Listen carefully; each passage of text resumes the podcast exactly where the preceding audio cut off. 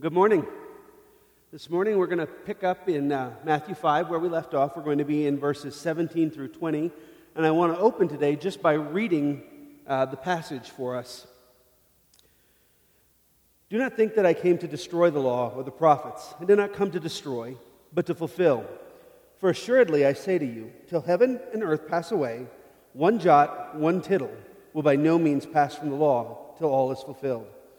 Whoever therefore breaks one of the least of these commandments and teaches men to do so shall be called least in the kingdom of heaven.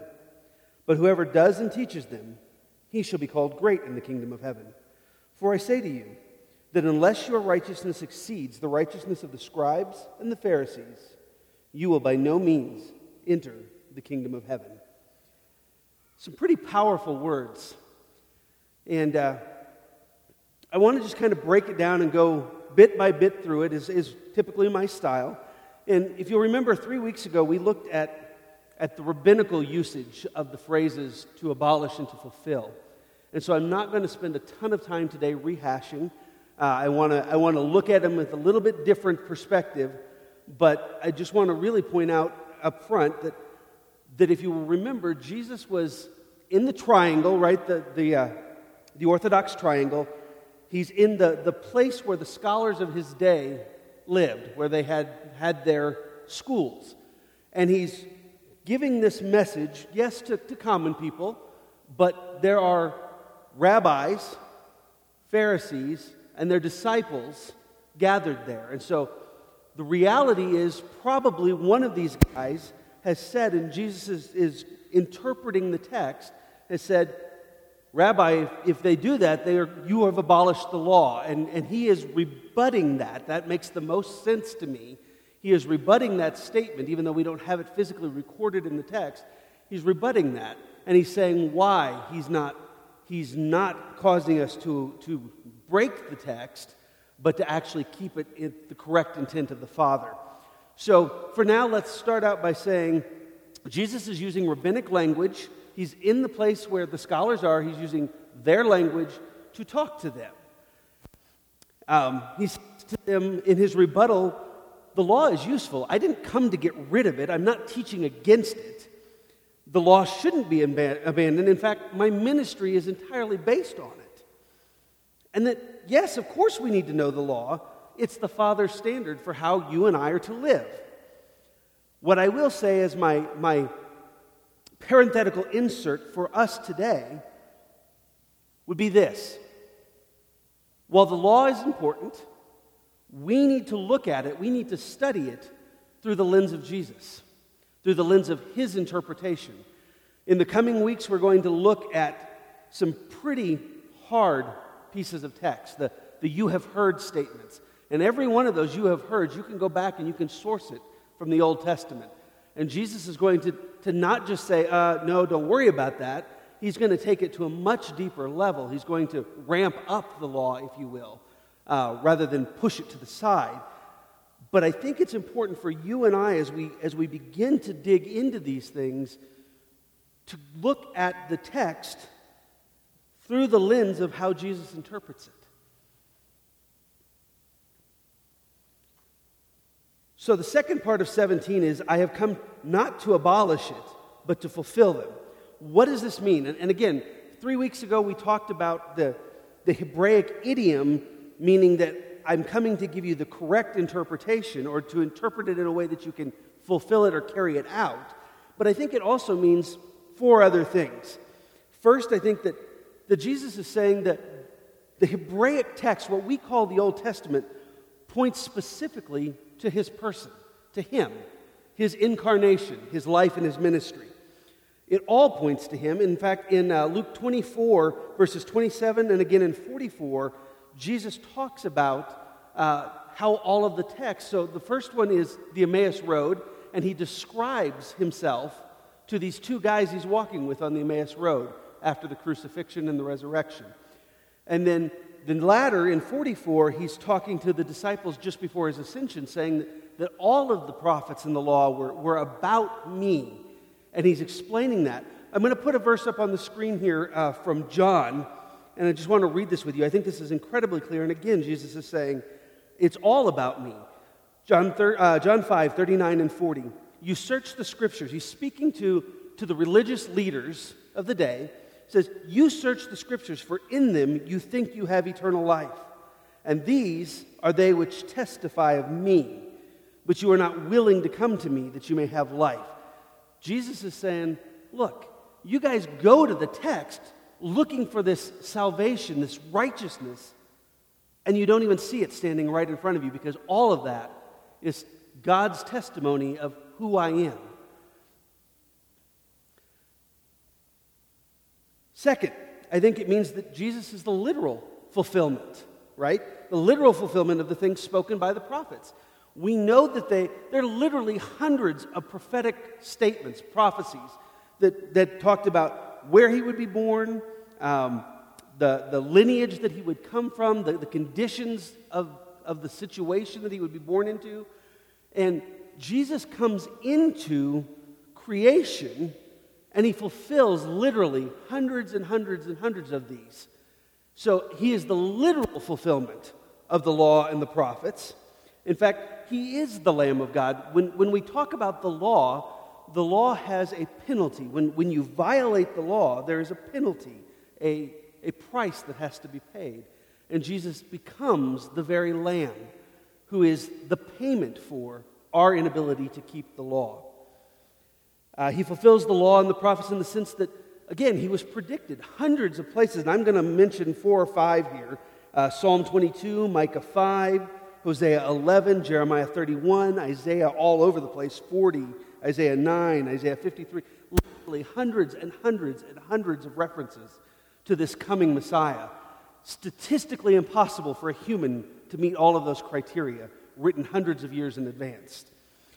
But he does. He comes and he, he literally fills a huge chunk of those. Now, obviously, they haven't all been fulfilled. There are things that speak very specifically about his second coming, about when he comes in, in judgment rather than coming to bring grace, coming to bring salvation. There'll be a time where he comes to bring judgment on creation, and those things haven't been fulfilled yet.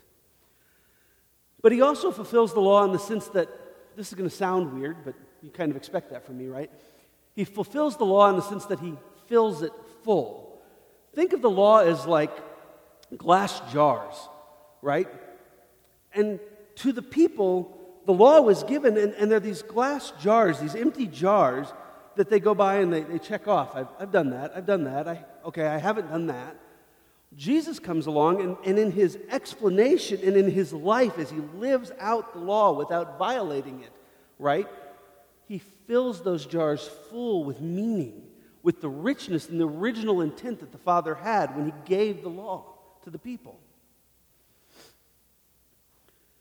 So, all the things, you know, we're going we're to be in the, in the coming weeks looking at the you have heard statements, right? Some, some really powerful statements from the Master. You have heard it said, but I tell you. And again, he, he doesn't say, You have heard it said, don't do this, and I tell you, don't worry about it. He says, You have heard it said, it's wrong to do this, and I tell you, if you even think about it in your heart, you've already committed the sin he ramps up the law. Number three, I think, he, I think he's saying that he, he perfectly lived out the law. He, he is the one who is the fulfillment in that he, he kept it completely, the only human who ever lived without sin, right? So he, he kept it perfectly. And then he is the perfect interpreter of the law you and I accept that this, this Jesus, this Messiah, is the Son of God. And if you'll remember a couple weeks ago, I talked about how at the end of the Sermon on the Mount, it says that the people looked at him with awe. They were amazed at his teaching because he spoke as one with authority. And we said that, well, obviously, the, the rabbis who were there with their disciples, they had authority because it was the greatest honor in the culture to be called to be a disciple of the rabbi. So there was authority there, but Jesus spoke with a different kind of authority, and we agreed that that authority was the authority of the Father. And in fact, if, if Jesus is truly the Son of God, then he is the authoritative interpretation. So the lens that we need to approach the text, the law, is the lens of Jesus and how he describes it, how he lived it out. Verse 18 For truly I say to you, until heaven and earth pass away, not an iota, not a dot, not one jot or one tittle will pass from the law until all is accomplished or all is fulfilled. Until heaven and earth pass away. Are heaven and earth still here? Jesus is saying every word, every letter of the text is inspired. And it all has something to accomplish. And it's not going anywhere until every bit of it has been fulfilled. And I think there's actually something really rich here. Um, let's go ahead and look at the, the last slide that I have for this morning. What is a jot or a tittle anyway? So, a jot is a English word to translate the Greek iota, okay, which is a translation of the Hebrew letter, the 10th letter of the Hebrew alphabet, the yod. The yod is the smallest character in the Hebrew alphabet, the tiniest letter. And a tittle. You'll see on the screen I have the letters, the Hebrew letters, bet and kaf, which look almost identical, except for the bet has a tail at the bottom, a lot like an O and a Q. Okay? So a tittle is the decorative tail or a decorative hook, which I don't have showing, but if you'll notice at the top of all the letters, it has that kind of little upsweep. That's a crown. Those are tittles. Jesus is saying not the smallest letter of the text, not even the characteristic decorative pieces of the letters will pass from the law until all have been accomplished. That's powerful. The very pieces of the letters have meaning. All scripture matters, it's all significant. None of it is going anywhere until all of it is fulfilled. Verse 19 Whoever therefore breaks one of the least of these commands and teaches men to do so shall be called least in the kingdom of heaven. But whoever does and teaches them, he shall be called great in the kingdom of heaven.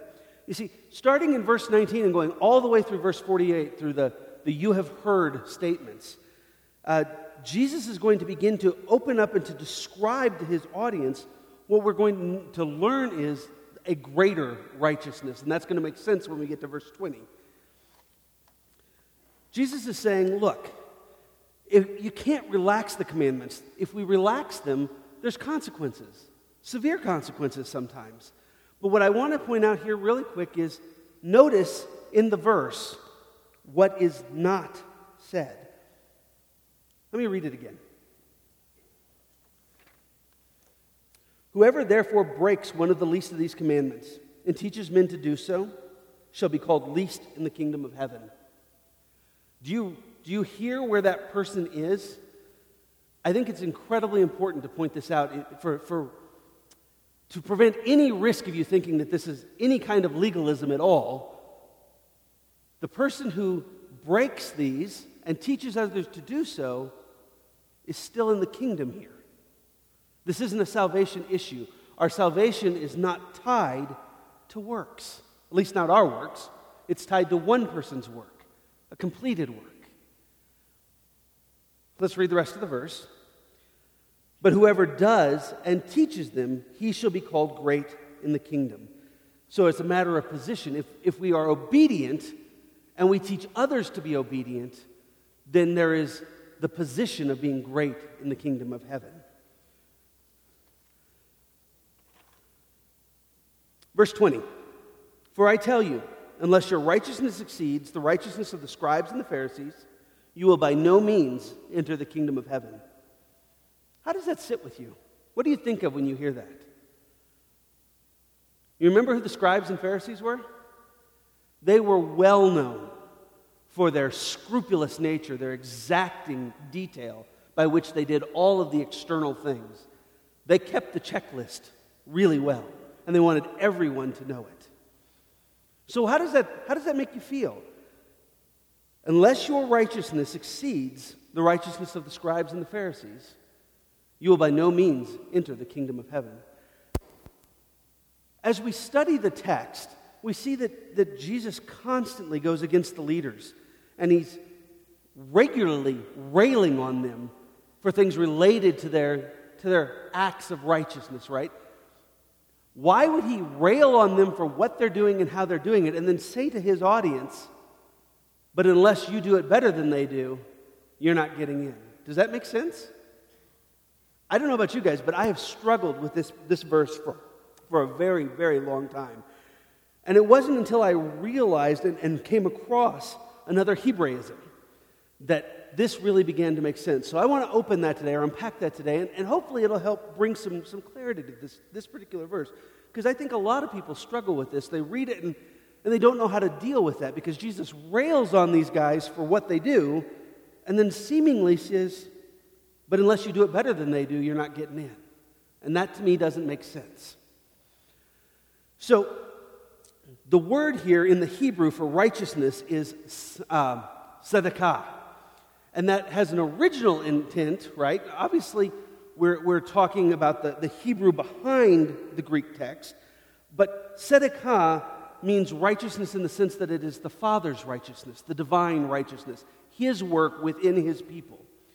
And they, they understood that, but in the first century, there had been this, this, within rabbinic circles, this growing usage of the word tzedakah to represent their acts, their righteous acts, their almsgiving, their tithing, the things that they did publicly. And so, what I think here, I think that, that Hebraism is the key behind this particular verse, in that Jesus is saying to them, Look, if your righteousness is only based on your acts, you're never getting in. Unless your righteousness is a righteousness that, that surpasses the good deeds of the scribes and the Pharisees, unless you have the divine righteousness of God working in you and transforming you from the inside, you can't come into the kingdom. I think that's the key to the text.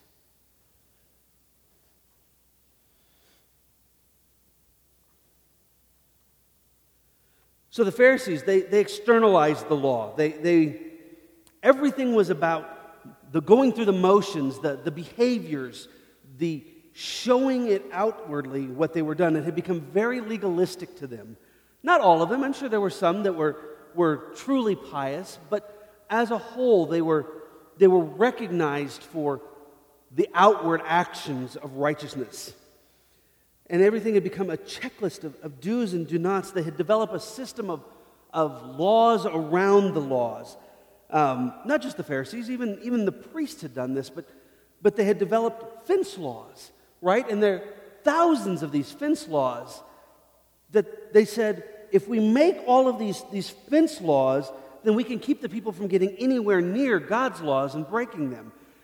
But these fence laws were so many and they were so severe in fact, let's, let's look at it this way. I believe in Matthew 23, verse 4. It said this way They tie up heavy burdens, hard to bear, and lay them on people's shoulders, but they themselves are not willing to move their finger to help. So they created all of these rules that they expect the people to follow, but they do nothing to help them. They manipulate the law. They, they, they had a righteousness that was a self righteousness. They were not righteous, they, they were religious, they were proud, they were arrogant.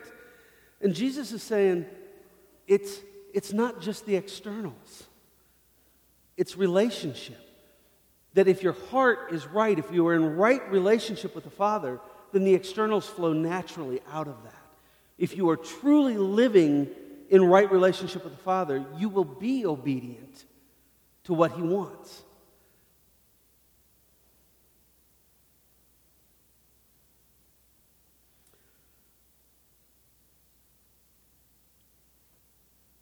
Matthew 15, 8 says it this way This people honors me with their lips, but their heart is far from me.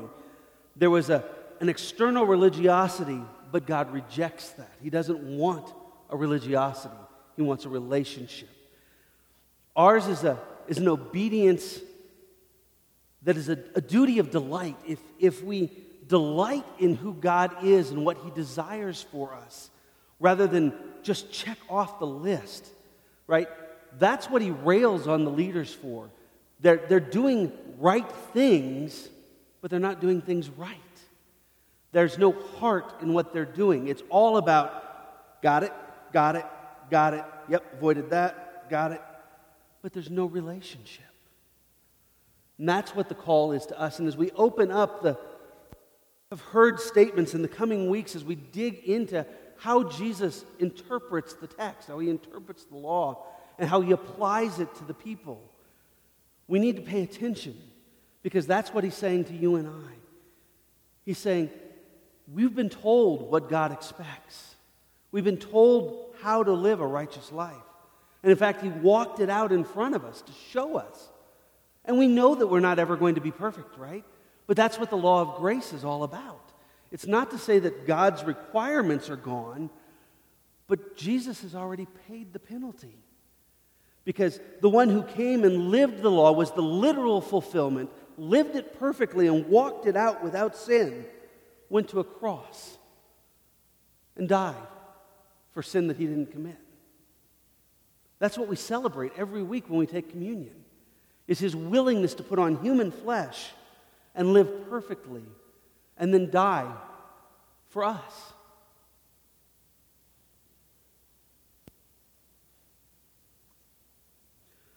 Jesus begins to reveal the true intent of the law. The law was meant to crush us, to, to point out our sin, our failure to obey the law, and to point us to the Savior. And I said earlier that Jesus will begin to ramp up the law. His, his demand for a higher righteousness is meant to to wound us, but not in a way that we can't recover, but in a way that we, we see the need for a Savior. It is to point us to the Father's work within us and tell us to stop relying on our own works. Not that we don't do our works, but where the works come from is not out of, an, out of a desire to earn anything, but knowing that we've already received that which we can never earn.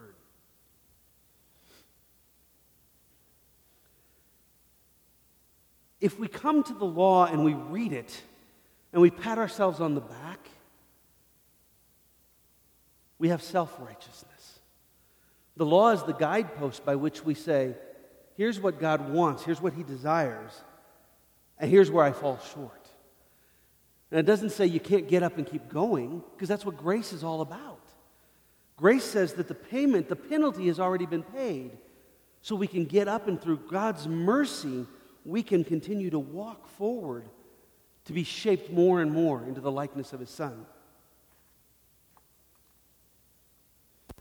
Jesus will go on to show them and us that keeping the true intent of the law is, is impossible for man. The law is not lacking anything, it's perfect according to Psalm 19:7. But we live in a sinful and a fallen world, and even when we don't commit the physical act of sin, we still think about things that are sinful. That's what's meant when, when we are commanded to take every thought captive, right? When, when the sinful thought comes to our mind, we don't have any power to stop that. But what we do have the power to do is grab hold of that and take it to the throne. Give it to the Father so that His Spirit within us can work to prevent us from moving into the sin. Because Jesus will say, you didn't commit the act, but if you thought it, you've already committed the sin. And so all of us have sinned and fall short. But by the grace of God, we can take hold of that and take it to the throne and receive grace. The law was never intended to save anyone, it was given specifically to reveal our sin, to convict us of it, to make clear our name for the Savior, to point us to Him, the only means of attaining salvation. The righteousness or the tzedakah that surpasses that of the scribes and the Pharisees is shown in living out a right relationship with the Father through the Son by the transforming power of the indwelling Holy Spirit, living a life of thankful obedience to His commands, instructions, and teachings with a heart of gratitude for what has already been done for us at the cross. Would you pray with me? Father, we have, we have looked at a, a tough piece of text this morning. And Father, as we, as we internalize and we, we study on it and think on it, Father, I pray that you would, through your indwelling spirit in each of us, reveal yourself. Reveal your, your love and your grace and your mercy. But show us, point us to your righteousness. Create in us a desire to be molded and shaped more and more into the likeness of your Son, our Savior, our King. It's in His name that I pray.